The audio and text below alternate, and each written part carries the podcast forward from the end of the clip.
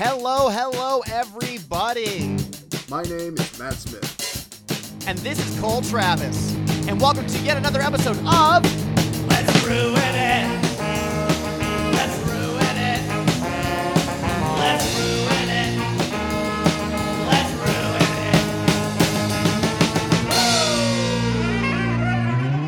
it. Alrighty, friends. Thank you for being patient, and welcome to yet another episode of Let's Ruin It, the podcast that ruins or amplifies the things that you like. I'm Cole, I'm Matt.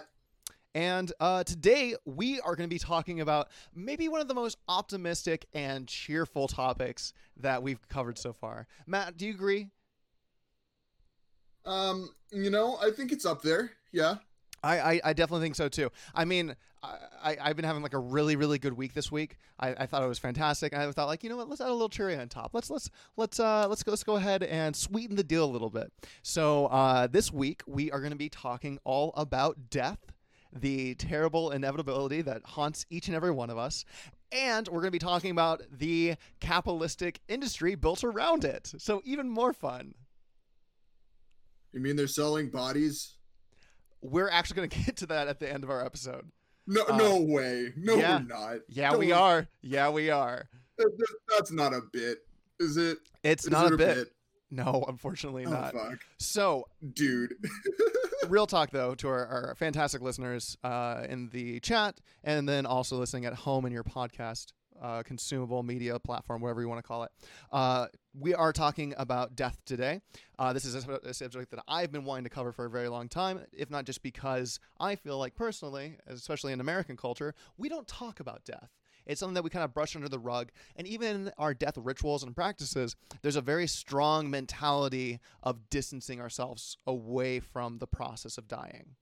So, today, what we're going to be doing is we're going to be talking about how the American death industry kind of became what it is and how it kind of influenced our culture as well, uh, as well as a few different methods of dealing with bodies that uh, funeral homes and crematoriums use uh, as well as some options that you might want to look into as an alternative to traditional burials, and some other fun things tossed in there as well. So, before we get into this, Matt, with that super cheerful intro, how you doing? How's how's your week? I'm doing good. Uh, well, first I have to point out that we have somebody in chat named uh, Hot Local Mom, so that's that's instantly brought up my mood. Um, so Hot Local Mom, this this one's for you. Hi, Yeah. uh, how's it going? They they've been looking for us. They uh all, all those ads on those totally reputable uh, websites that I go on uh, Oh have been God, telling me this they're the they're nearby. in our area. Yeah, exactly. Hell yeah. Anyway, doing good. Uh, should we talk about our uh, our fishing trip? Yeah, uh, yeah. So Matt and I in our last episode mentioned that uh, we we both discovered that we like we enjoy fishing, and uh, I more like the idea of fishing. I'm absolute shit at it, uh, but Matt was like, "No, we'll, we'll go down to a park and we'll just uh, cast into the water and see what happened." And uh, we were out there for a while, and nothing really happened whatsoever. Okay. Well, actually, stuff did happen. Uh, first, I had to teach Cole how to cast because you know if you haven't fished in a long ass time, it's not like riding a bike because there's like a definite technique to it, Definitely. or else you're just kind of whipping the whipping the grass. which I did Yeah, several everybody times. does it. Almost caught the back of my head with the hook at one point. That was fun. Yeah, that was kind of scary. Honestly, I was like, no, no, no. But uh, yeah, and then I tried to cast with a really shitty rod uh, that I thought was going to be a lot better, and it just instantly tangled the entire reel. So I was just out of the game like from the beginning. um, so that was fun. And then uh, you want to you want to tell them what happened after hours of nothing? Oh yeah, so uh, we were it was we were there for like two hours, and then we finally realized like okay, nothing's gonna fucking happen. Let's just call it.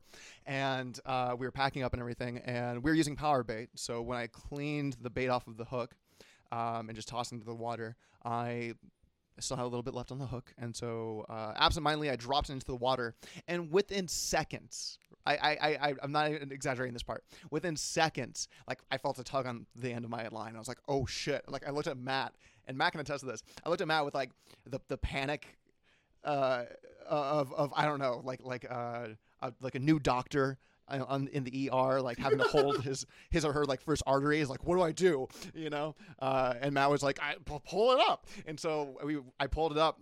and like a fish like maybe maybe two inches, maybe two inches, uh, came out of the water uh, and just flopped on the ground. And then again, I was looking at Matt like, what do I do? and Matt was just. Matt, with like the disdain of like a, a parent having to teach their kid something really basic, like looked at me Pull. and just picked up the fish and threw it in the water. Oh, So I caught my first fish. I, I've never caught a fish before, and I caught my first fish.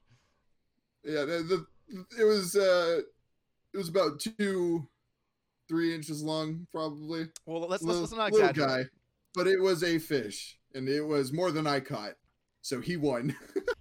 See, I didn't know it was a contest until Matt started complaining about the fact It's that a lost the contest. contest. So yeah, no, it was a good time. it's fishing, dude. You have to, you know, compare sizes. That's very true. and if there's one thing their friendship is built on, it's comparing sizes.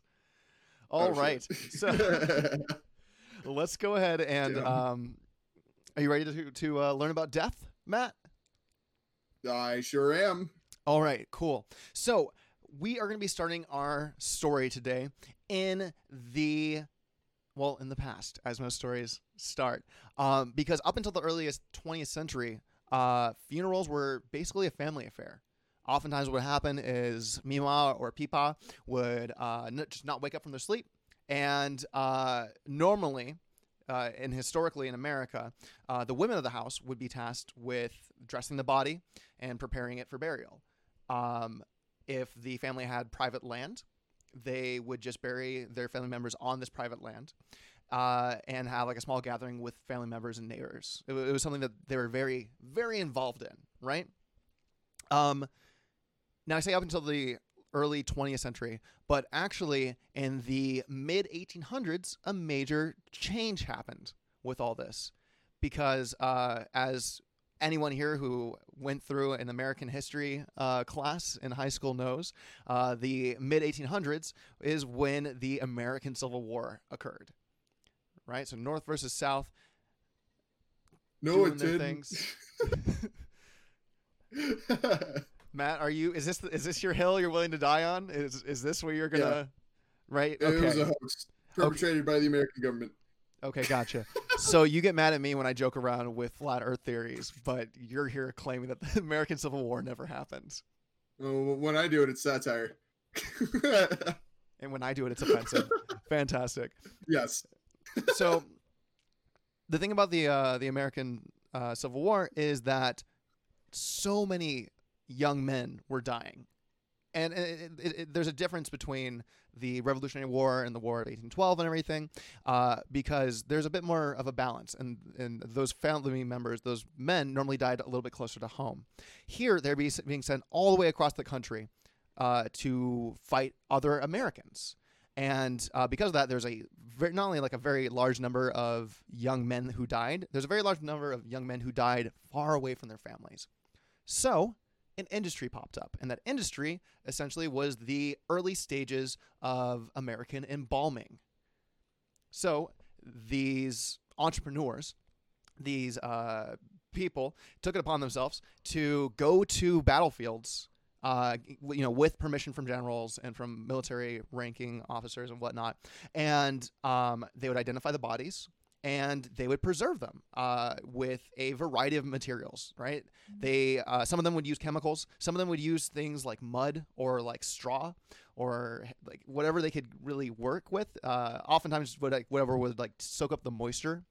Um, and then they would transport these bodies across the country for a fee back to the families uh, so that they could go ahead and start, you know, they could do a proper burial with like a body they can identify.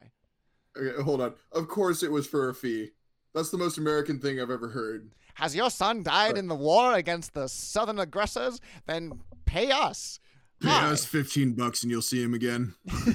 if you want to see your son again, dead, obviously, just just go ahead and just give us a little fee. I wonder if they had like a Yeah, like a. that's, so messed up, dude. it- It's really messed up, but there was an industry for it. There was a need for it because there's all these families who were wondering what happened to their kids.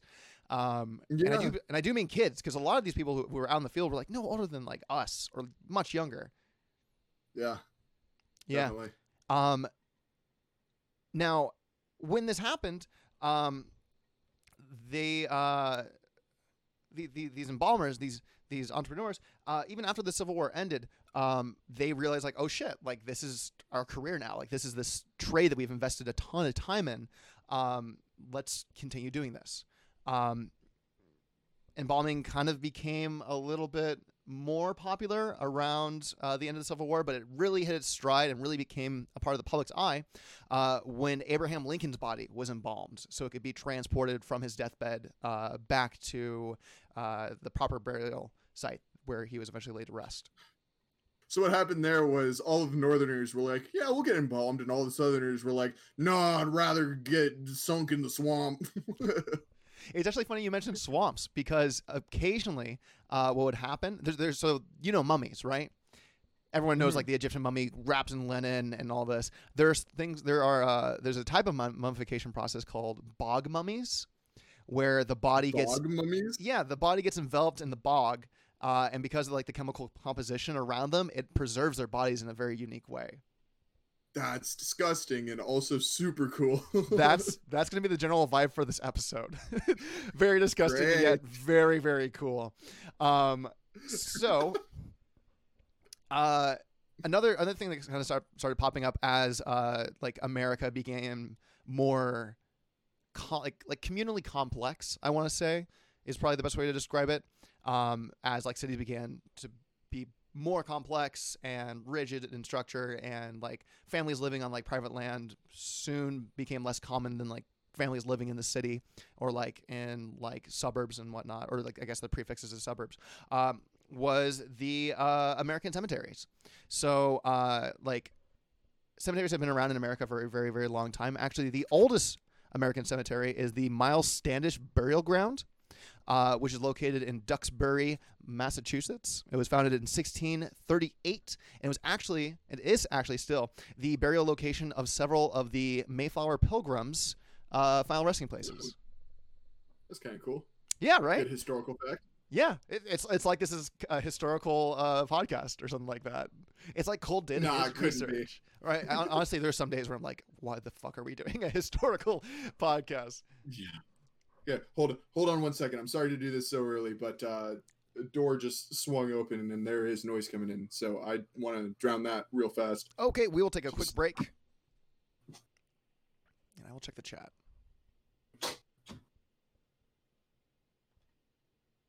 Uh, that will be a very quick edit. Honestly, just leave it in. I don't even know what happened. Uh, Uh, I don't either. My door just opened. There's nobody there.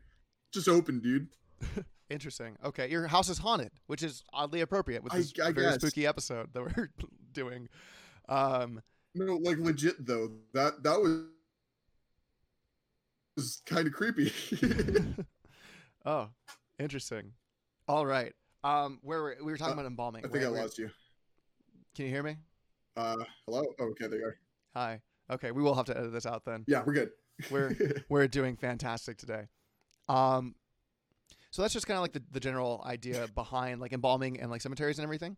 Um, the reason why the death industry specifically came around was because as uh, people began to stray away from uh, doing their own at-home burials and became uh, more and more used to this, uh, this this process where they would see their loved ones um, embalmed and essentially preserved in a way that's entirely unnatural.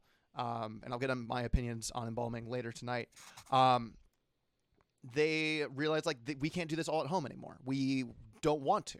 If there's people willing to do this for us, like why would we spend days and days getting uh, our aunt Sally's body uh, prepared when we could just hand it over to professionals? Uh, and so uh, the death care industry came out of that. So uh, one of the terms and like one of the professions that we're really well aware of, especially with you and me being like Red Dead Redemption fans, is the Undertaker. Oh yeah. Yeah, we, yeah, There's a mission where we have to go beat the shit out of him for a debt, right? yeah, yeah. that that fucker. Uh, so so undertakers, the the term undertaker specifically, uh, used to just mean a person who would undertake work, and so it was like another word for like a contractor, essentially. Um, a funeral undertaker or like a like a casket undertaker would be someone who would undertake uh, the job of preparing a funeral or preparing uh, a casket for the body. And oftentimes, uh, being an undertaker wasn't a full time job. It was kind of like a side gig that like a lot of furniture makers and carpenters had because they're like, oh, like I already work with wood. Like it's it would only make sense that I would start charging to make caskets for people as well. So a lot of these like furniture makers and like homemakers and carpenters got really, really good at uh, making caskets as well. You know, that's fair enough. I'm kind of surprised they weren't doing that already. right? No, it, it's uh, they, again, it's the power of the market on uh, death rituals, and it's really interesting because we're going to see that time and time again throughout tonight. Is that like the economy and the markets that open up because of the needs of uh, people not wanting to have to deal with death uh, opens up a ton of new jobs and opportunities and innovations. Interestingly enough, uh, as well. Um, Like burning them. like burning them. Well, actually, cremation's super interesting. Um, and I we're gonna get to that after embalming. Um, Okay. let's see. So, for those of you who don't know, right nowadays, modern embalming is the process of preserving the body's organs and tissues using chemicals that s- slow down that process. Again, back in the day, it would oftentimes be done with whatever was lying around. Uh, you can embalm using like s- heavy amounts of salt to dry out everything. Uh, you can throw it into a bog, like we talked about with bog mummies. Um, you can do what the ancient Egyptians did, which was this very lengthy and intense process with like spices and herbs and salts and linens and all these things. Um, but essentially, it's it's the process of maintaining that body so it doesn't decompose, uh, fighting that natural process. Um, and so, in modern embalming, this is oftentimes done with chemicals like formaldehyde, uh, which is incredibly uh, dangerous and toxic to humans if it gets in a living human's body. Dead people don't really need to worry about it, right? Uh, yeah, no. Definitely also- not. Uh, you know, people actually used to poison each other with formaldehyde before embalming was a thing. That's super. So- that's super interesting. I wonder if they like killed someone and then like they gave it to like their boss like three days later, and the boss was like, "Wow, this guy's like really well preserved. What did you guys use?" Oh, this guy's really rigid. Yeah, very turgid kind of man. What'd you say you use? Formaldehyde. We're changing business. We're no longer murdering people. We're dealing with the dead people. yeah, exactly. A little more legitimate. Ooh, or, ooh, or they would kill the people and drum up their own business. Dude, That's a- perfect. well, that's a- who's gonna pay? It's already embalmed. Oh, that's true. That's true. Okay, that that's a plot line we can come up with later. That's gonna be our first book. We'll figure it out. Yeah, the, the funeral home worker who kills, um, the redundant murderer. Sherlock Holmes 2020. Honestly, 2025 by the time we get to it. Um, Probably.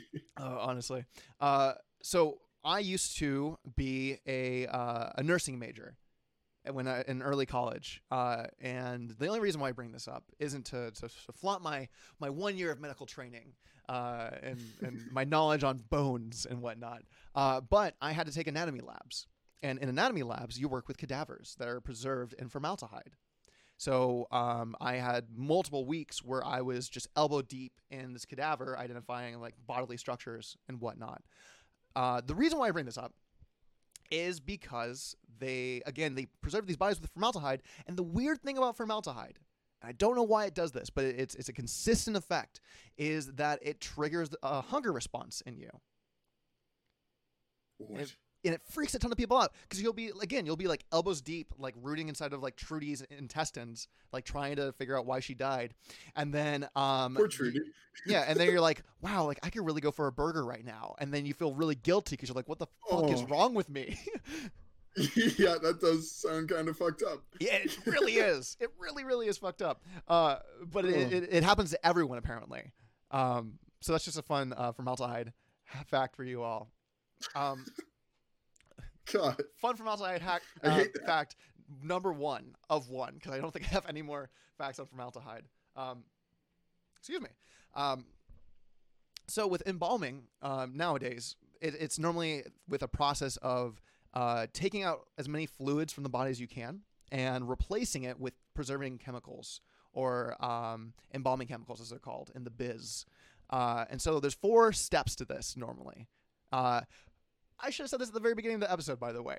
Uh, this is going to be an incredibly graphic episode. I'm going to be getting into a lot of like very, very uh, accurate and like high detail steps to not only what the process of like preparing a body is, but like how this body like decomposes over time. So for those of you who Oh, are faint of heart, Yeah, all of our listeners are just gonna be like driving to work, listening to this shit. it's going to wake you just up. gonna have to pull over to throw up. It's going to wake you up better than coffee. Um, oh, we're, Oh, we already lost two viewers on our stream. Perfect. Yeah, Uh, we did. uh, we don't Great. want them anyway. I, I want I want listeners and viewers with, with stomachs of steel. Actually, no. Um, if if you can't handle this, that's totally fine. Um, I uh, If you can't handle this, you're a wuss. Or that you know choose choose who you want to listen to in this situation. Uh, but let's get We're into gonna the peer pressure our viewers to listen. So there are four main ways that uh, embalmers will do this. Uh, the first step is through what they call arterial, ar- arterial embalming, where they will uh, open up one of the arteries, normally the carotid artery, in I believe the left, the right neck side of the neck, um, and they will The right flush. neck. Yeah, the right neck, as opposed to the left one and the middle one. You know, if you're working on uh, Godzilla's enemy King Ghidorah, you got to make sure you're going for the right neck. Um, yeah, there you go. yeah, exactly. As opposed to the incorrect neck. Um, uh, so what they'll do is they'll essentially uh, they'll flush out as many fluids as they can from the arteries and veins, mainly just uh, like uh, plasma and blood, and then they'll, they'll replace it with uh, formaldehyde and other preserving fluids. Uh, and basically, they do this by like a series of tubes. So like one would go into the one end, like a vein on one side of the body, the other one go into an artery on the other side, and it kind of like cycles out. I hate that. It- oh, then you're gonna hate the rest of this because the next part is called cavity embalming. And essentially, what happens here is that fluid is drained from the abdominal cavity, which is where all your guts are, uh, with the help of a device called an aspirator, which is like uh, kind of like a like a fluid pump. Uh, think of like you know like in like medical movies where they have like the the two pumps are going up and down like in alternating Yeah. directions. Yeah, it's, it's one of those. But they they connected to something called a trocar, which uh like in surgery is it acts as kind of like a port, so kind of like an opening where doctors can like stick a camera in if they're like just scoping out the area. It's very very low impact and very low damage to the body, but uh, uh still like as like successful as like majorly invasive procedures. Um in this instance, the trocar is used as a drainage device um, to act as a portal uh, for like the aspirator to suck out the, the fluids. The cool thing about this trocar and is that uh, in like surgeries and everything, it's normally like a tube that they put in, uh, but with uh, you know dead bodies and corpses, you don't really need to worry about that sort of stuff. So they use a three-sided blade to puncture the body. Um, which apparently is easier to like suture in like a preservative way. A three-sided blade. Yeah, yeah, like like have three aesthetic. sides. uh, Huh? How does it have three sides? It's like a it's like a triangle. It's like a pyramid, and the pyramid all goes down to one point. Oh, So I was, I was thinking of a knife. I was like, "Where's the third side, dude?" it's the hidden side. Now that you now that you know about it, you're that's all you're gonna see is three sided knives. Um, fun fact about three sided knives is actually the Geneva Convention bans any uses of three sided knives because it's incredibly difficult, if not nearly impossible, to properly like suture them up and you know like, like heal from inside the body. A two sided knife, huh? like getting stabbed with like that small slit, that's manageable. But a three-sided knife is much more difficult and causes much more damage. However, again, these are dead bodies, so you don't really need to worry about that. Yeah. Well, uh, why do knife shops have those like spiral knives and like those stiletto knives then? If we're not allowed to, you know, have those. You know, that's a great question. I think more than anything is because you and I live uh, in Arizona, where most weapons are legal. Yeah, we, I think uh, butterfly knives and switchblades are still legal here. Yep, brass knuckles too. Don't quote me on that. I don't actually know, but I I'm used pretty to sure. know. There used to be a knife shop that my, my little brother and I would go to because we got like really into throwing knives, and they would have all these crazy weapons. Oh, dude, same. Oh yeah. I've got like a whole stack of kunai, and I've got like uh, Didn't you ever- like, did- shurikens? Did you ever come over when Shurikens. we were kids and like throw the knives in our backyard? Yes, yeah, I brought mine over. Uh, Oh, that's we've right. thrown my kunai before. Oh my god. Yeah, we uh we used to accidentally throw them over the fence and then they would disappear. Oh, no. Um So what we think would happen is that the uh, the homeless people that would like walk in their alleyways, we think that we were just arming them over time. Oh god, dude, that's terrifying. Oh, it's even ter- They, more they- terrifying. 'cause- they were arming to overthrow you.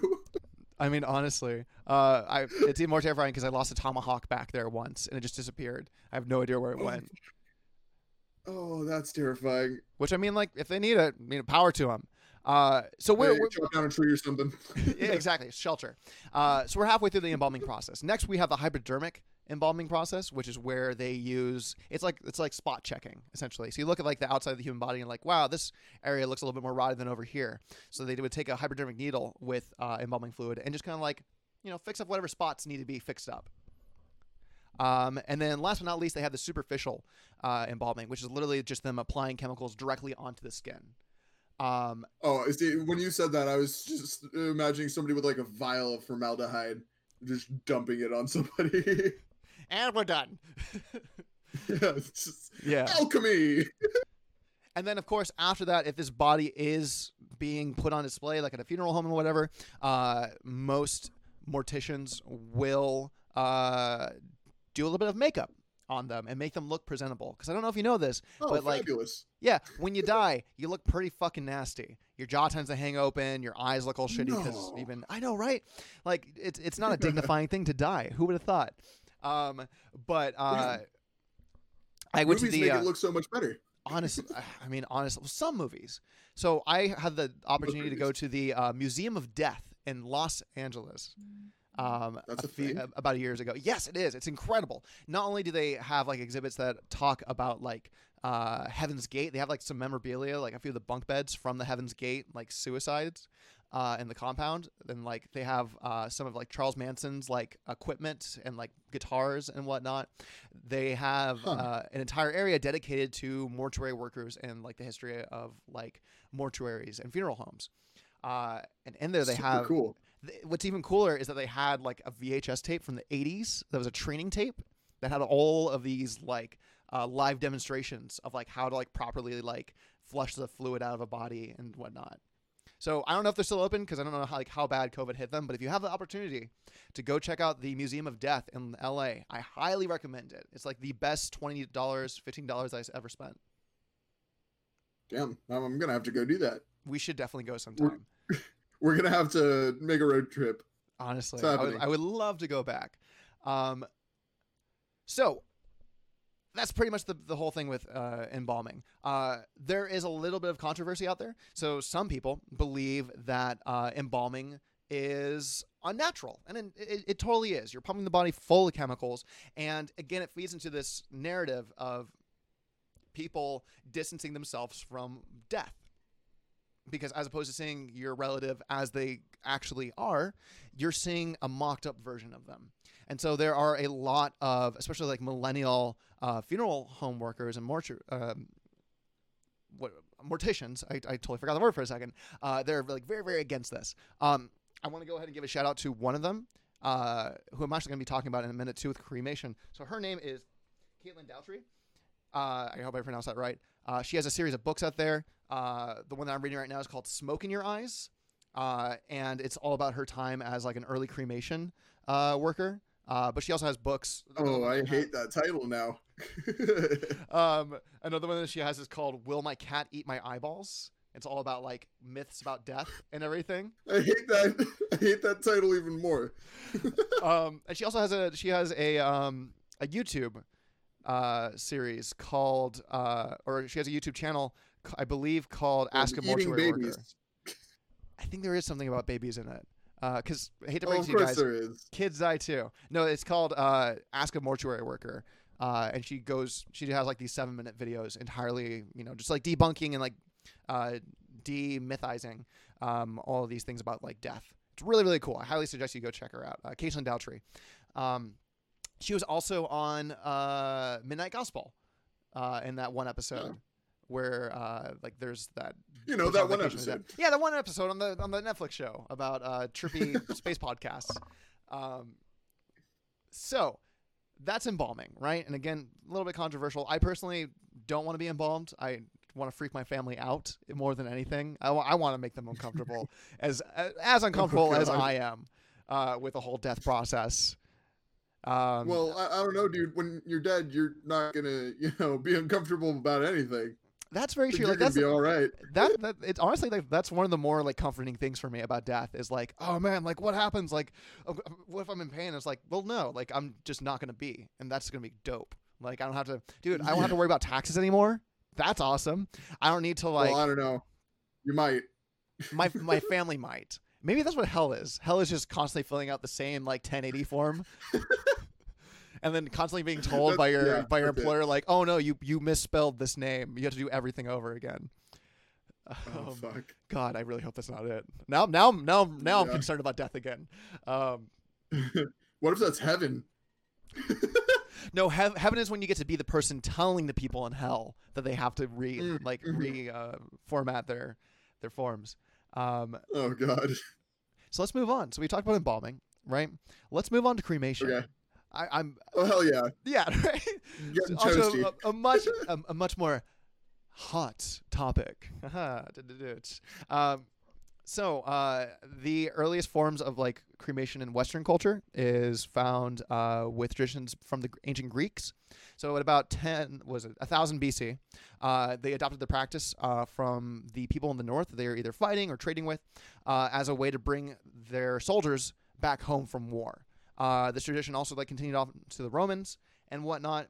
Uh, there's an account of like a huge battle happening between um, the Romans and another group, and they had a 12 day like armistice to gather their bodies and burn them. And as the story goes, this other side they just like threw their bodies on like giant funeral pyres and burnt everything at the same time, and then disposed of whatever was left. Well, meanwhile, the, the Romans, uh, you know, they, they took their bodies and they gave them you know proper burials. They they not burials, they but like they they prepared the bodies properly. Um, So- because so, what you're telling me is the Greeks would uh, be sitting around the bonfire, right? It's just like, hey, that's uh, uh those flames are looking kind of weak. All right, throw Jimmy on. Man, you think we got this fire hot enough? Yeah, yeah, for sure. let's uh let's throw Hephaestus on here and uh get going. Uh but uh hey, he's kind of heavy. Hercules, help. yeah, there you go. Uh so oftentimes in uh, ancient times, open fires were used uh, with a variety of additions depending on the culture. So, like I said, like the Romans would use like like olive laurels, and they would prepare the body with like oils, close their eyes, and whatnot. Uh, there Olive are oils? Huh? Olive oils al- along with the laurels. Probably honestly like like from what I know Super about like tasty, ancient Greece and like my my ancestors, like olive oil had a wide variety of uses, um, predominantly in uh, So I got a rash on my ass. Just rub some olive oil on it. Uh, so one of the reasons why olive oil was so widely used in like especially in like the military uh, was because it was it's amazing lubricant. And uh, the Greek military, uh, I, I think especially the Spartans, they had this philosophy. And please fact check me if I'm entirely wrong. This is just what I remember being told and what I remember reading when I was a little bit younger. Uh, is that in order to bond more with their soldiers, uh, they would engage in Mhm. homosexual acts with each other. nice. Yeah, right. Like Don't you're more willing. tell, right? You're more. You're more willing to like fight to the death for your your fellow soldiers if they're your lovers, Yeah, that sounds about right. right? like, total opposite of I mean, you know our, our current military That's philosophy. super fucked up. Okay, uh, Bob and Steven, you guys are hooking up. Yeah, Bob like, and but I Steve and the Greeks. like him. I feel like it was a little bit more of like you know Leonidas would come out and be like, Spartans, tomorrow we dine in hell, but tonight we dine on each other's asses.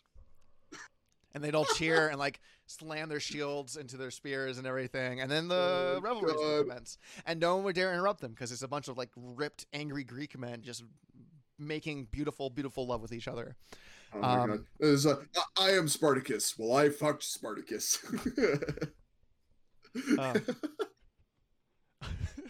It's like we that that's not what we're doing here, man. Like we're trying to have a whole like social movement.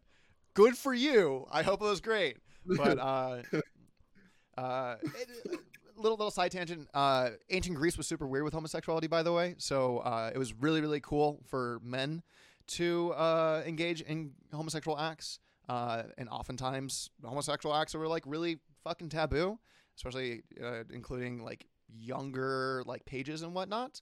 Um, but uh, when it came to women, uh, not at all cool. Like lesbians were were seen as like this vile, terrible thing. Uh, actually, the word lesbian comes from the Isle of Lesbos, which was an island where uh, the Greeks would send lesbians to to get them out of their cities.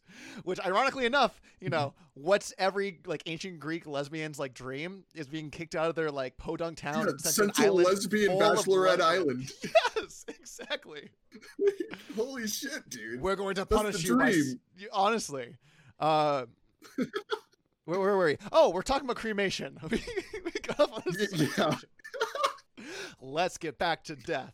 Okay. We'll we'll ruin Greece later. Oh man, I I could I could talk some. I'm I'm Greek by the way, so we I could definitely tell some stories. Um, I'm not. So uh you can you can tear apart my culture. It's fine. Um, Okay, cool. So, uh, like I said, like there's a lot of different ways that cremation happened in ancient times. Uh, cultures like the Scandinavians, ancient Scandinavians, uh, they thought it was a great way to get rid of your dead and like take care of the bodies because they believed it freed the spirit from the body. However, there were a lot of cultures that were against cremation. Uh, ancient Christians weren't fans of it because it went against their teachings of resurrection and whatnot. Um, You know, God can mold some ash together, man. It works. No, absolutely not. The priest said that God can't do it, so God can't do it. Uh, True. The Pope's like, no, dude, I can't do it, so God can't. Pope, the people want to burn the bodies to get rid of it in a more effective way than just sticking in the ground. Ew, what? No. The Pope's trying to like play with ash Play-Doh, just like I can't figure it out, man. I don't think it's possible. Right. Uh, if I can't do it, then God can't. I don't know what to say, guys. Um, um, there's also a lot of so in like Jewish and Islam uh, cultures, there is this idea of treating the body with the same respect as you would a living body. So uh, oftentimes they're against uh, cremating the body, and then also uh, any anything that has to do with like cutting the body open to like identify the form of like the reason for death, uh, like autopsies and whatnot, very frowned upon in those cultures as well. Um, so let's talk about how cremation works nowadays. Because again, back in the day, open fires, you just kind of toss, toss them on there, let them burn out with the wood. Nowadays, it's industrialized, it's streamlined, it's modern. So it's Um, sleek, dude. so here's what happens. Let's say you die, uh, and you want your Oh, body to be cremated. Oh yeah, we're gonna we're gonna get personal here, friends. If you want to if you want to be cremated, this is what's gonna happen to your body. Just so you know, and I'm not trying to scare you off. This is just what happens. I think for you, No, no, no. He is. He, he Cole is making threats now. I'm, I'm gonna burn your body. I'm gonna put you. I'm gonna put you in the cremation machine, and uh, I'm gonna tell you. Like, ready. Jump in. I'm going to threaten you, but educationally, and that that's my whole thing. Uh, they call me they call me uh, they call me Cole the teacher on the streets, the educator. Oh my god. Uh, gonna gonna gonna school you and some some threats. Oh my so, god. Yeah, All uh, these cool names like Johnny the Wire and you know uh, Red Blacksmith Bill, and then there's fucking then there's Cole the educator. teacher. Yeah, Cole the educator. Cole Um, the school marm. there you go. Um, so uh, no, and like so- like real real talk though, like this is something that, you, that we should probably all be considering at some point. Like we're all gonna die one day. If you kind of figure out what you want to do beforehand, not only does it kind of alleviate that stress from your your mind and everything, because it's not something you got to worry about when you're older. Uh, it kind of helps you prepare and helps you uh, kind of start the mental process a little bit earlier. Um, but enough of my opinions on this for right now. Uh, essentially, what mortuary workers will do is they will put your body into a cooler, like a like a large walk-in cooler, um, where it will wait until it is time for your scheduled cremation.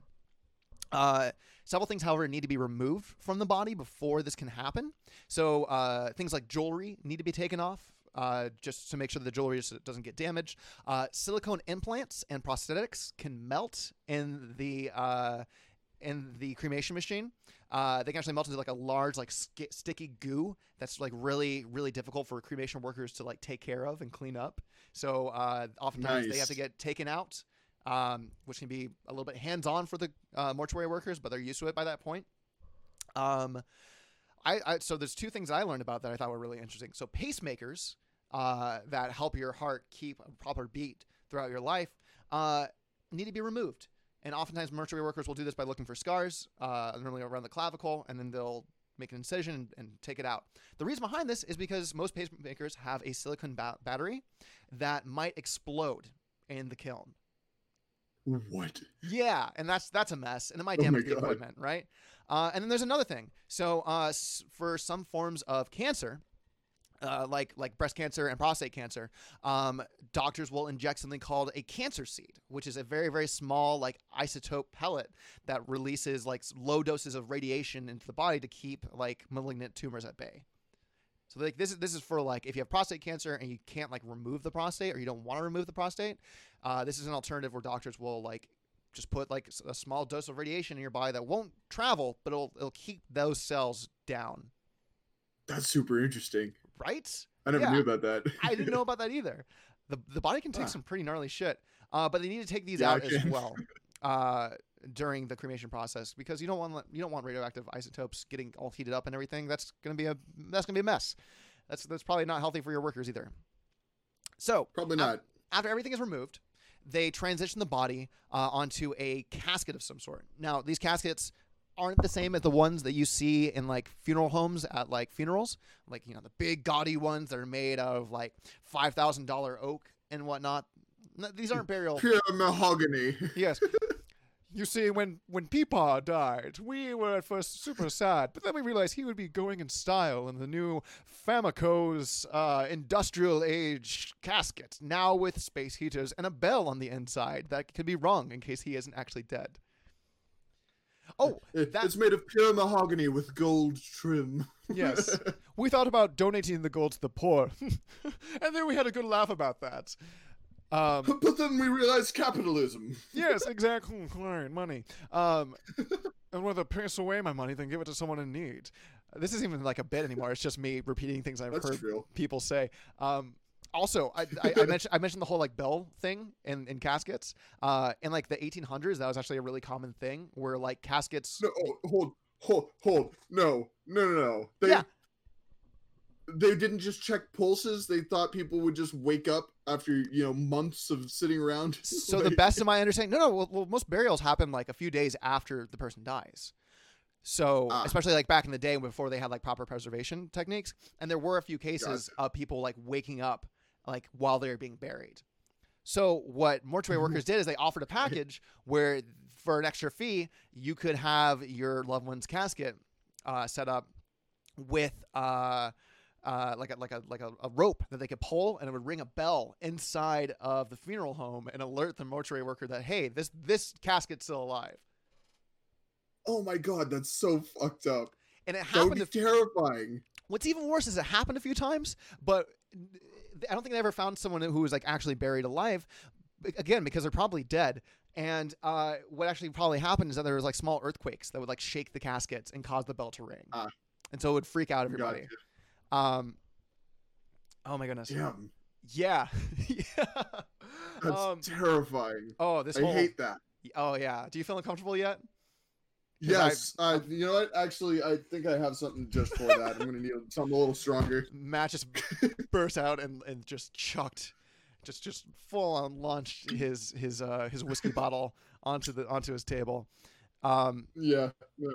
That, that's a bit, by the way. I'm not gonna drink an entire bottle of whiskey.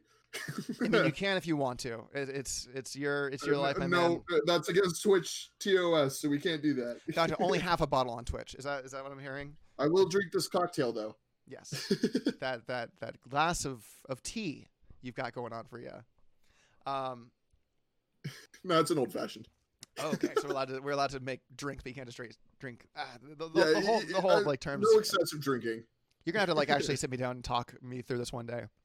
Um, Okay. Oh, okay. At some point. so body is put into a casket. It's different from like regular caskets that get buried. These caskets are normally made of things like pine, plywood, or even cardboard sometimes because it's really just a container for the body to burn in. Um, while but like right before the body goes into the cremation machine, uh, a metal identification tag is put on like their person somewhere so that when they get the ashes they know exactly who they put in there uh, because they want to make sure like the right family's getting the right ashes. They don't want there to be a mix up. They don't want like Bob to get sent over to Jill's house. You know, that'd be awkward. And like no one can really tell, It's but just like a little bit. yeah, you want you want to be respectful to the, the body. So, after that, the body is put into an oven-like chamber, the the cremation machine, the first of two chambers, uh, that over I think it's like three to six hours reduces the body to gray coarse ash, uh, as opposed to like the nice white powdery stuff that you see in movies, right? Uh, the oven gets anywhere between 1800 and 2000 degrees Fahrenheit. Uh, and Whoa! within the first few minutes, soft flesh just vaporizes, right? So all of like the Dude, soft that's stuff- like metal kiln. yeah, Or like forge. Oh, yeah, it's- it takes a lot to destroy a human body. We're like really, really resilient. Um, We're not like steel though. That's that's how you like melt down steel. right. But remember, you like this process is meant to entirely strip the body of all organic materials. You want to, you're you're literally taking what was once a human and reducing it quite literally to ash, um, and minerals. Um, so again, Caitlin Doughty, her episode on how cremation works is fantastic. I'm, I'm gonna source uh, cite her as the next few things I have here because she did a like a 10 minute by 10 minute like analysis of what happens to the body. So let's get into that. I'll post it on Twitter. Yes, I will. I'll send you the link after this. Um, Okay. So at around 10 minutes, if the muscles of the body haven't decomposed before, uh, like too too much, uh, they can actually contract. So the human corpse inside can sometimes like go into a fetal position with its fist clenched and its arms pulling up. At 20 minutes, uh, jets of liquid can actually shoot out of the abdominal area due to aggressive evaporation and the dehydration of the body. They just erupt out of it, and normally it happens like around the rib cage, uh, where it just like comes spraying out. At 30 minutes, uh, the calvaria or the Gross. skull cap, which is like right here, uh, erupts off of the skull uh, because of the escaping liquid that's being evaporated inside of it. Oh god. Oh yeah.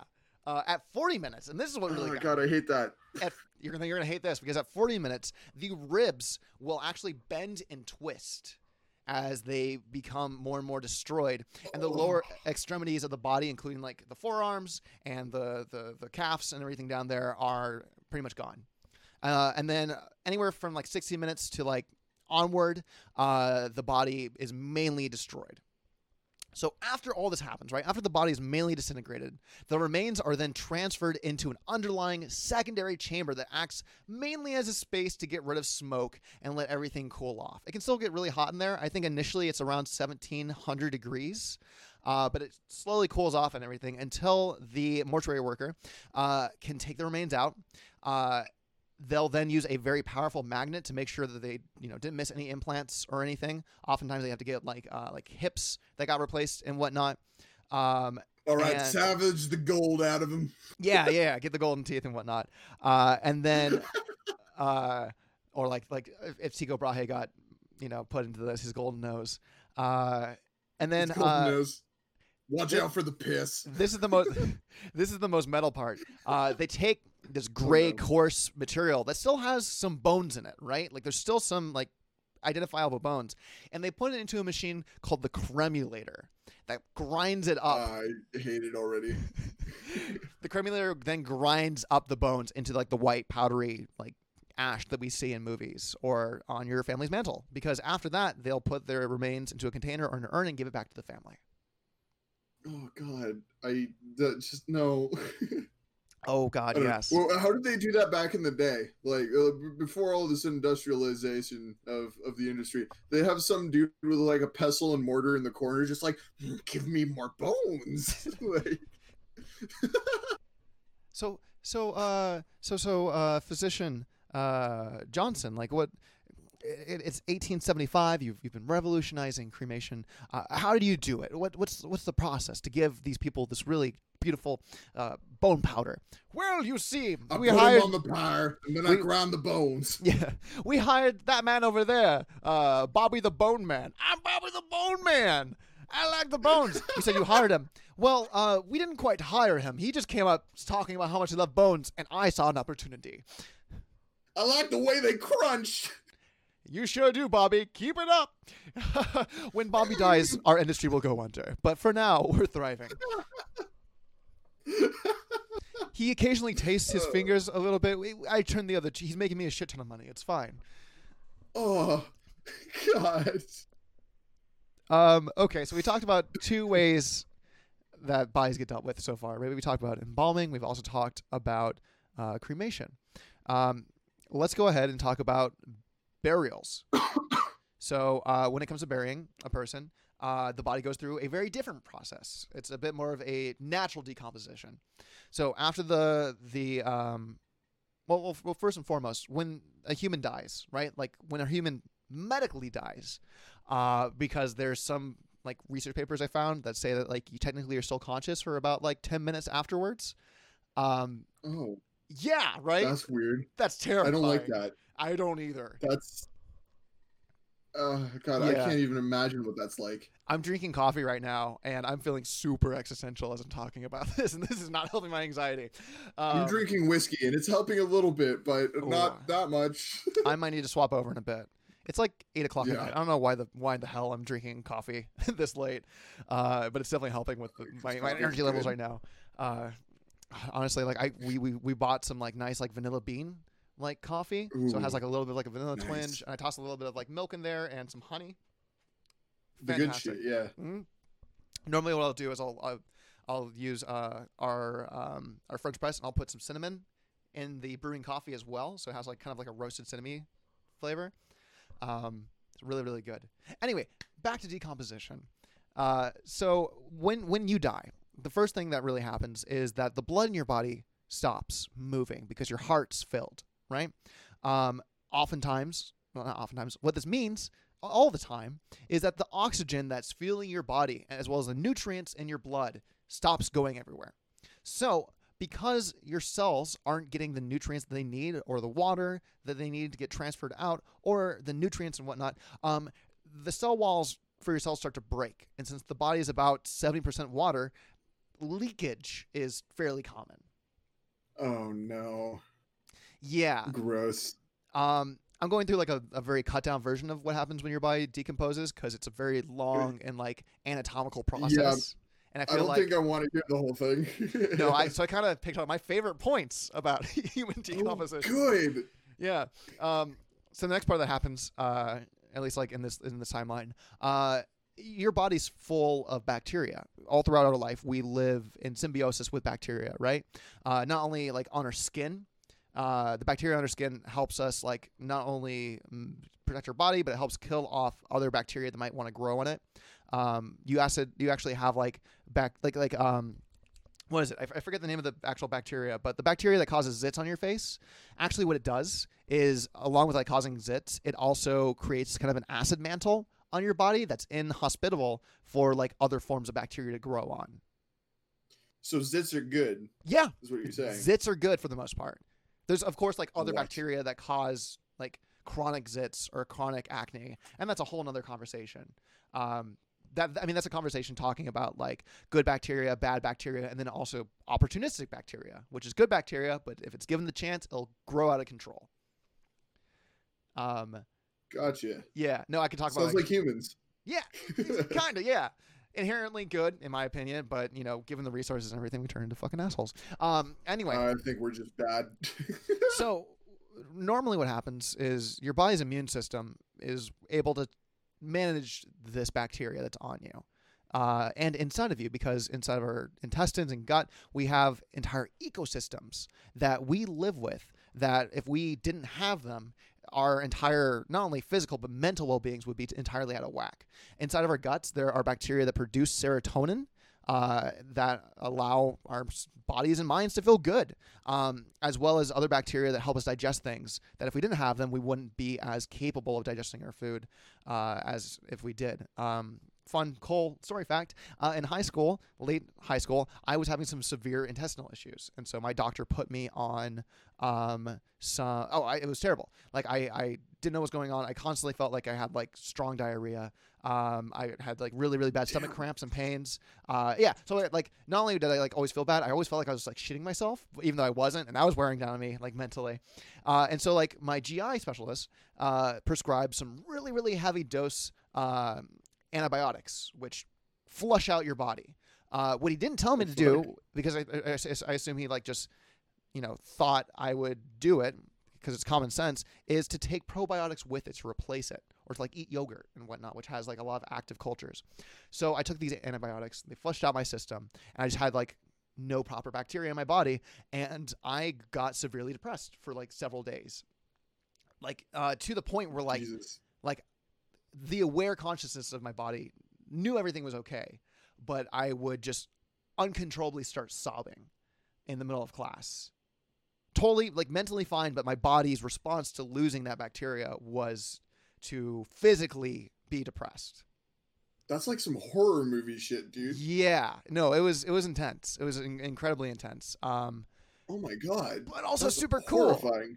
Also, like I looking mean, back on it, like cool how it happens, but not cool happening to you. Oh yeah, that, that whole thing was a terrible process. I had a colonoscopy at like 16. That was a fun Oh. time. Yeah, that's a story for another time. Um, Okay, well, that'll be our next. Let's ruin us. We'll talk about our medical mishaps. oh, I've got some good ones. I've got some good ones. I've got some good ones too. I've broken a few bones, and that was a fun time. Same. Um, so uh, because so bacteria, right? So because your immune system can't take care of the bacteria, uh, the bacteria starts to grow out of control and starts to dissolve you. Uh, your ab- your abdomen, your abdominal cavity starts to expand because the gases are being released by this bacteria, uh, and that's where you see like dead bodies that start to bloat. Um, that's also because the blood is no longer moving through your body and it's becoming like turgid and still. Um, So they, they bloat because of the gas, right? yes, From the decomposition pro- process. Mhm. So it, it okay. Walk me through kind of how that works because Oh, okay. uh, I've seen I've seen it happen in like I guess horror movies and shit. But Right. obviously that's not anatomically correct. So it, it's like the whole body that bloats, right? Sometimes. So uh, it really depends on where it is. Uh, abdominal bloating happens because the bacteria in your intestines are eating your body and they're releasing gases, uh, like a lot of bacteria do, right? Like oftentimes when bacteria eat things, they have waste products, uh, just like us. It's, Yeah. it's, a, it's a process. They're little transmuters. They're fantastic. Um, but with the rest of the body, best my understanding, it's because the uh, bact- like bacteria is getting around the body as well and starting to dissolve that, as well as the fact that like your blood isn't pumping anymore, so it's solidifying and uh, it's Oh. expanding your body in that way. That's also why you get the discoloration as well. Gotcha. Mhm. Okay. So to the best Yeah, of my makes- understanding, Makes a little more sense.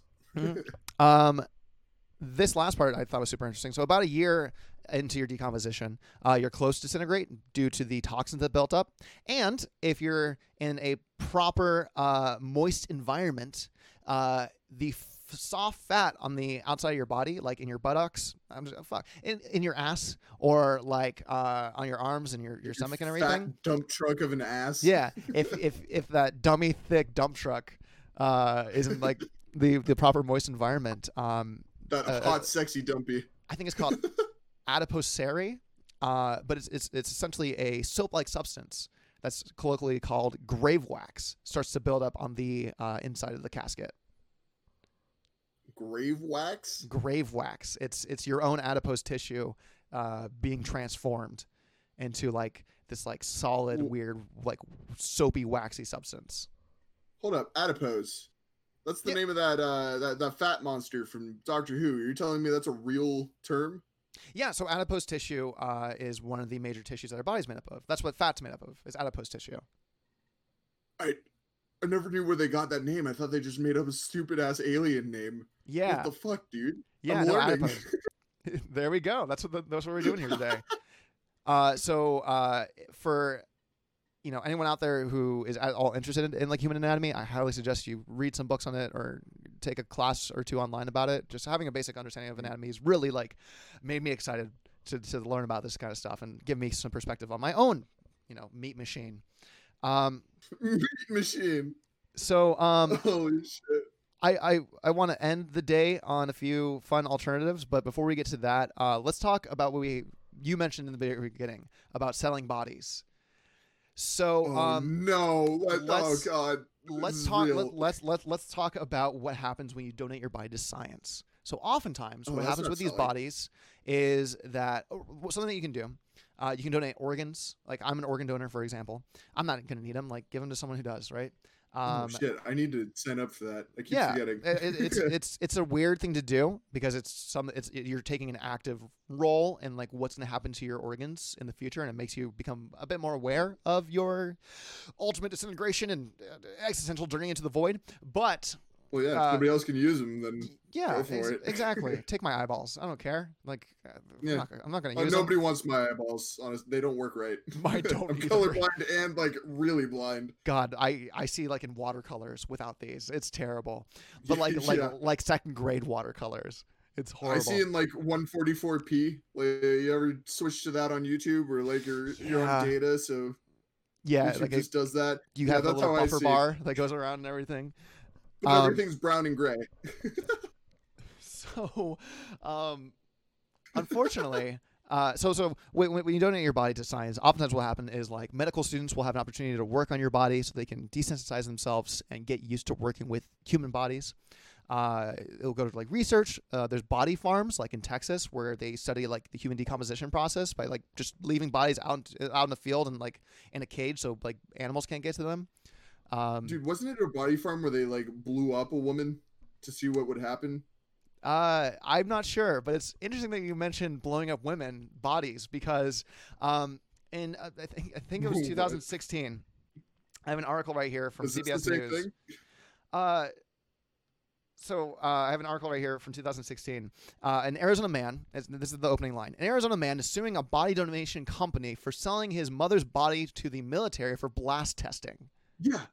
Oh, so it was the military, not a body farm. But that's exactly the story I was thinking of. Yeah. So uh, it says Jim Stauffer believed his mother's body would be used in medical research. Instead, it was used to test bomb impact. So depending, God. i- if you do end up donating your body to science, make sure your loved ones or your lawyers are looking into what your body's going to be used for, because this company Yeah. was, was this company was straight up lying to its customers.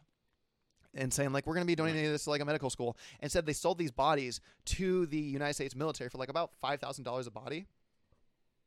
That sounds about right for the military too. Yeah, yeah. Um, and it, military's like, yeah, we're fine with this.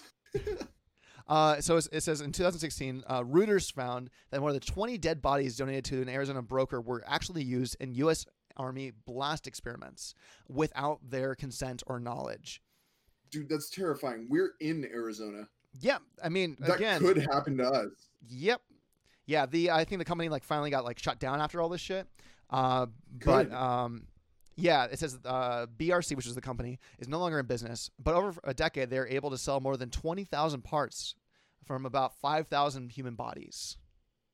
Parts, not just not just the bodies. Apparently not. Parts. Apparently not.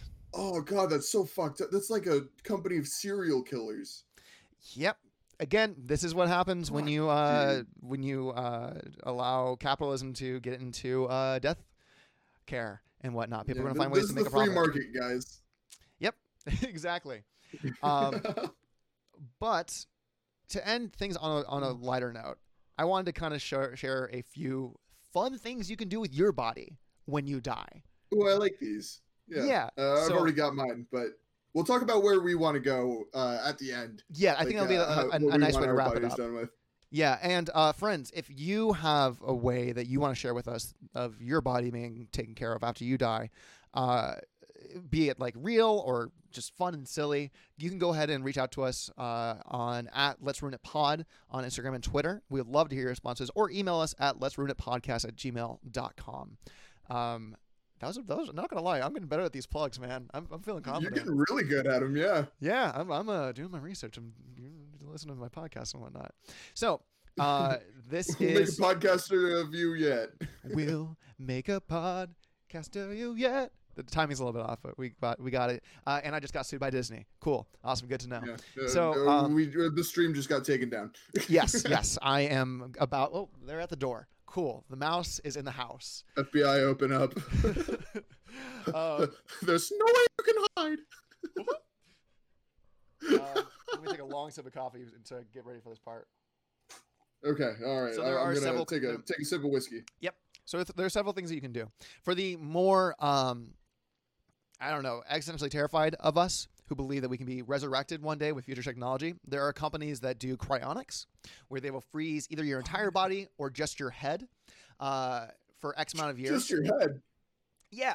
So um, I, I think uh, Vsauce actually did a really cool episode on this where they they interviewed one side, which was Caitlin Doughty, again the the internet mortician, who was like, people should just die, like it should just be a thing. And then they interviewed this company that like literally keeps um like human bodies in these giant like they call them dewars. Because like that's that's where you keep like liquid nitrogen is in, in, in, in a uh, dewar, but like essentially these giant metal tanks, um, where they would have either people's entire bodies in there, which even they said like it's ridiculous. Like it, the body's not going to be what you want it to be afterwards, but you know, uh, some people want that. Or they have smaller containers where they just decapitate the head and they cryogenically freeze that. With the I mean, idea would- that like someday in the future, to? What? Would, would the body be able to resurrect after that? That's the thing. The, the the entire business is built on the idea that one day there might be technology to resurrect these people. That just sounds like a scam. like, I mean, maybe. I, I don't know, man. I I, don't mean, know. I, I'm sorry to be so negative about it, but like that just that doesn't sound okay. it really doesn't honestly and like i'm, I'm right there with you too buddy uh, my whole philosophy on death is that like there's layers to it right? There's layers to life there's layers to reality. Like ultimately we're a bunch of chemicals reacting with each other in a very very complex dance. But then, then you can zoom out a little bit and be like but i have feelings and consciousness and everything and there's all these things. Ultimately what keeps me from like freaking out every night some most most nights at the very least is the uh, the fact that like one day the atoms and like energy that I am made up of will return to the earth and be used by other things. I'll be recycled and other things can use my stuff. Oh, fun fact though, a lot of you is already in space. The Oh. air you breathe out of, uh, if you don't know, the Earth's atmosphere does let out a little bit of gas, uh, just like all the time, just just a little bit, not enough to make it a problem, obviously, because we're still alive. We're running out of uh, air. but- you heard it here yeah, first, well, folks. we'll- we might eventually, if we keep burning fossil fuels, and you know, carbon might overtake us. Who knows? Eventually, someday. Um, but uh, yeah, so the oxygen you breathe and breathe out as carbon dioxide, some of it goes into space every every once in a while. So a little bit of you is in space. Yeah. and actually, we come It's from cool. we come from space. Like we're all made up of stardust, essentially. Yeah, Uh, True. Yeah, right. That's always a fun thing to realize. Um, That's that. I think that's super fucking cool. dude. Also, super cool fact: your body, actually, every atom in your body gets replaced every like seven years or so. So every atom. yeah, essentially, uh, every, like seven to eight. I think it's like seven to nine years. So we've died multiple times. If you want to look at like the human body as the uh, what is it the the Athens the Athens ship paradox? Have you heard about Shit, that one, dude, Matt? that explains my uh, emo phase. right? Uh, it kind of does, right? Have you heard of the uh, the Athens ship paradox? I have not. It's an old thought experiment in like psychology or whatever or philosophy but essentially it's the idea of like these these greek soldiers come back from war and they have this this huge galley that they rode in on. It's totally destroyed. And they say like to the shipbuilder like i want you to rebuild this but try to keep it like uh, try to keep as many pieces as you can so it's you know it's our ship still. And this process happens over and over until eventually all the planks in the ship are replaced. Is it the same ship or is it an entirely different one? Same thing Uh, with the human an body. Entirely different chip. it depends on your your uh, your philosophy on it. Some people say it's the same ship because it's the same form, which is you know the idea behind us being a, a, a Mm. continuous organism and consciousness, or, or you could say like we've died multiple times and we're Yeah. you know we're not the same as we were seven years ago. Um, We're a different ship with the same shape. yeah, exactly, or technically different shape. Weird. Yeah. Well, Yeah. sometimes different. Yeah. Once you stop thinking of uh, yourself as like a linear creature, like things get interesting. Um, yeah, that's weird. yeah. Okay. Uh, so let's get back to the fun alternatives. So, so There, Okay. there's a few of them. I, I've heard of companies that will take your ashes and they'll turn it into a record with like your favorite like Oh, mixtape on it. cool. Yeah, yeah. Um, this comedian, uh, oh my goodness, I forgot his name. Um, but he had a bit where he talked about like starting up a company and calling it Vinyl Destination. That's incredible. Yeah. Um, oh my God, he's from uh, Brock Wilbur. One of my favorite like comedians from when I was growing up. Great like LA comedian has a really interesting style. Brock Wilbur. Um, there's other companies that will shoot your ashes into space. So um, some people like Star Trek creator Gene, Gene Roddenberry, uh, their ashes were transported up on NASA space shuttles and then like released Okay. into outer space, just just chucked out there, just falling Kobe uh, out into the void. um, which is great because So I, I a- just imagine the spaceship going and fucking ash everywhere. yeah, it's like a, it's just outside of like a little tube. Um, uh, or, or there's also like private companies like uh, Celestis uh, and Elysium Space that will like just strip launch your ashes into space. Um, my Elysium, personal, beer company. I, oh god, that'd be such a great twist. Uh, they, like that's what they doubled in. They're making your ash into beer, dude. Really Oh good IPA. yeah. Um, you can uh, you can feed a tree. So that's kind of what I want to do. There's there's a company that like they'll Mhm. put your body in uh, like a pod, normally in like the fetal position, and they'll bury you, and they'll put like a sapling on top of you, and then your nutrients will feed that tree as it grows. Mhm. Like I think that's dope. Uh, That's, that's one of the two ones I wanted to do. Now I'll see if you bring up the other one. Uh, let's see. There is something called a mushroom burial where they just they yeah, they that's use- it. Yeah, is it? So Matt, why don't you talk about mushroom that's burials? it. I'm not really uh, I'm not really familiar on them. Okay, so environmental uh, degree holder coming out to talk to y'all about some mushroom death. um, Getting trippy. basically, what fungus does is it just eats you. Mhm. It is a kind of like half plant, half something else. Um, it's not a plant. that We don't know what it it- is. It's, yeah, exactly. It- like it's it's kind of a plant. It acts like a plant, but it also it doesn't. yeah. So sometimes it acts like a plant, and sometimes it's just like I'm not a plant today. Sometimes you feel like a plant. Sometimes you don't know what you are. Fungi. Yeah, yeah, that's exactly it. Yeah. That's how fungus works. Uh, so uh, basically, fungus you know thrives on death. So Fear. it Oh yes, Well, fear that's too. the fear of death. Yes. No, um, so fungus just kind of eats shit. So when you die, there's a uh, and you like you say you die in a forest, you're just there. Uh, there's a pretty good chance you're gonna get covered in mushrooms and just eaten away, and you'll Mhm. be nutrients for the fungus. Um, and then the spores will go off to find the next body to you know live on, or the next like fallen tree trunk or whatever. Um, it's super fucking cool. Um, so there is a company that does that, uh, kind of in the same way as the tree people.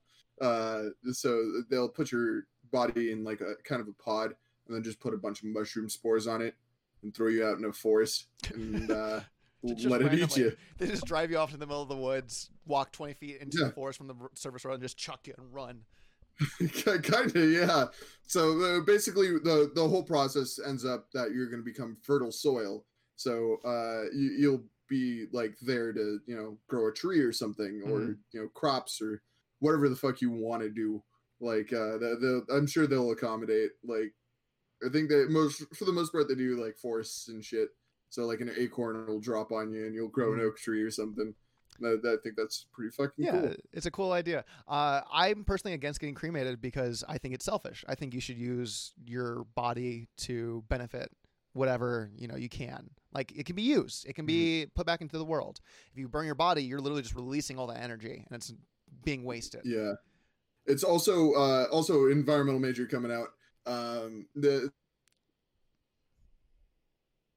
burials and cremations are super bad for the environment. Um, mostly because all of the medication you've taken and uh, all of the alcohol you've drunk and literally anything you've done in the modern area or era, not stupid, not area, era, uh, fucking all of that is toxic to the environment Yeah. and it all stays in your body. So, so take me for example. Uh, I'm very, very deep in ADD, so I have to take Adderall to, you know, even concentrate for half a minute on Mhm. anything. Super bad. Um, but uh, so yeah, I, I the Adderall will stay in my body forever, which means I'm toxic. So if you do the uh, fungus or the tree uh, option, uh, your body will get like all of the toxins filtered out. Uh, so the fungus will just eat it. Like the fun, like the mushrooms are just gonna be like, mm, delicious. That's uh, that's some great toxins there, and th- then you're just you'll become organic again as like as a dead thing. Um, and then the tree will do the same thing, but yeah, I mean the tree will be a little less healthy.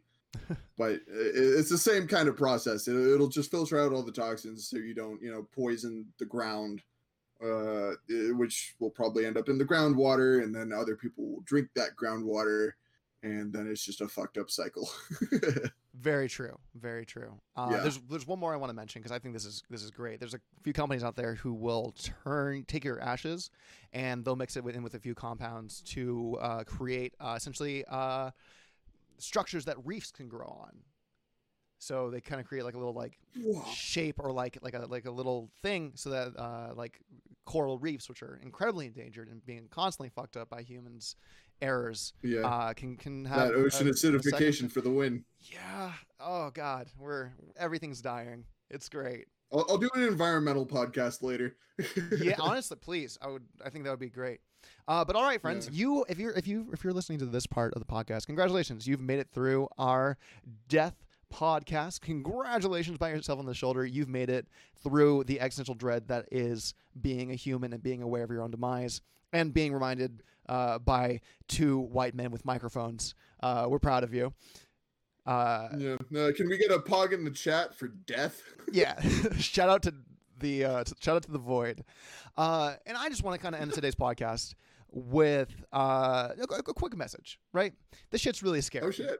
this shit is uh really intimidating and hard to think about especially for m- you guys our viewers who are according to our statistics through um our major like uh, podcast platform anchor.fm uh, y'all are about our age and are in your 20s I feel like when you're at this age, you oftentimes have like this idea, like I'm gonna live forever. Nothing's gonna ever kill me.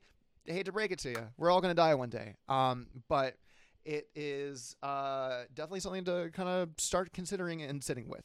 It, I'm not telling you, you know, to go full force and you know go into a job as a mortuary worker, uh, which honestly I'm kind of now considering uh, after like doing this research and like some some soul searching. Uh, but Uh, I might have some contacts for you, by the way. I know oh some yeah, yeah, Uh, we can mortuary workers myself, so Yeah, I have, I have a few too. Um, yeah. but um, yeah, I uh, I would urge you all to look into getting a living will written up at the very least, um, just in Mhm. case shit happens to make sure that your shit and your money goes to the right people at your demise. Um, I want my Xbox to go to Brian. no, I was thinking about it because I'm like, what the fuck would I give away? I was like, I want my instruments to go to my little brother. Uh, so Yeah. Alton, Alton will get all my instruments, uh, and my game, like my gaming devices. Uh, Matt, I let me see. What what, you- what can I give you? Do you want my VR headset? Dude, hell yeah. Yeah. Okay. if I die, you can have my VR headset. And if I die, uh, all my music shit's going to you. Oh. Uh, also, my gaming PC. oh, I so okay, gotcha. The price on this gaming Yeah. PC is like fluctuated so much from like five hundred dollars to four hundred to like when you die, like. yeah, well, no, not not that gaming C- PC. This one, Oh, the nice one. one. Gotcha. Oh, nice one. by the Matt's selling a gaming PC. Reach out to us if you want it. Um, Oh yeah, if you guys want a four hundred dollar gaming PC, uh, let me know. Uh, it's got a. Uh, I'm, I'm gonna go through a couple specs here. Uh, it's got a uh, AMD uh, 8350 uh, FX, uh, so the nice one, the overclockable one.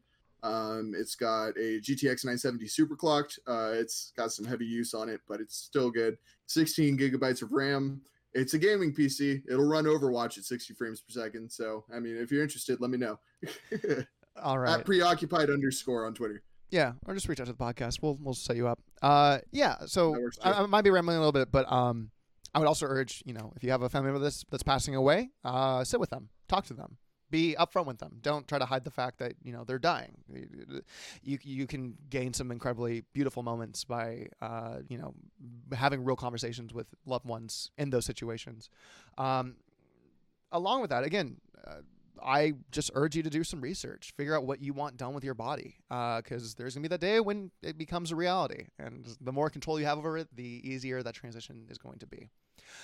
But other than that, friends, thank you very, very much for tuning into this very macabre and spooky episode of Let's Ruin It, the podcast that ruins the things that you like uh, by doing deep dives and whatnot. Uh, we will be Nice. back, as always, live streaming next Sunday. We're now releasing our episodes onto all major podcasting platforms on Tuesdays as opposed to Mondays because having six hours of turnover was driving me fucking insane. So we're gonna have, Yeah. yeah, we're, we're releasing our episodes on uh, Tuesdays from now on. Uh, again, Also, you- some episodes might turn out different because I will be editing some of them now. yes, we're finally uh, we're, we're because out, I've actually started taking on work. we uh, we were figuring out the logistics of everything, and I'm getting more and more comfortable with like letting Matt take care of shit as opposed to just uh, wanting to take control over everything. Um, but Uh, should we make a couple of announcements before we end? Yes. Uh, actually, why don't you go ahead and do that, and then I'm gonna. I, I almost forgot. I want to make a shout out to a special artist that I had the pleasure of like getting something cool from this week. Okay, uh, sh- shout out your artist, and then we'll uh, plug all our shit. Um. Okay. So, I I need to find their Instagram actually. So why don't you go ahead and go first? Oh, okay. Um, so we're doing now, uh, unless you tell me otherwise, and then we can edit this out. Um, we're Cole's going to be doing a series on cryptids, like uh, Oh, yeah. throughout history. Yeah. So, Uh, so that's going to be our Halloween style series, yeah, correct? Uh, it's gonna be Halloween, and then I think I want to continue it on. So uh, it's gonna be called uh, Cole's Cacophony of Cryptids, and it's gonna be a. It's gonna probably start in October, but it's gonna be a monthly situation where uh, I do deep dives into weird cryptids that I enjoy talking about.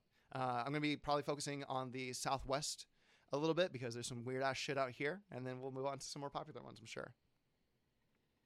Yeah, so we're gonna be doing that. Uh, my badass series is going to pick up uh, with my next, uh, my next one off. Uh, so the next one I'm going to do, I've been really struggling to decide if I wanted to do the samurai I've been looking at or uh, Stagecoach Mary, and uh, I chose Stagecoach Mary uh, just to build up some American badassery because you know America. Um, so we're- we're- that's going to be the, my next one. So after this next episode, uh, look forward to that. Uh, Cole, you want to announce what our next episode is? Yeah, so uh, if I remember correctly, we're going to be talking about alcohol and the history of alcohol.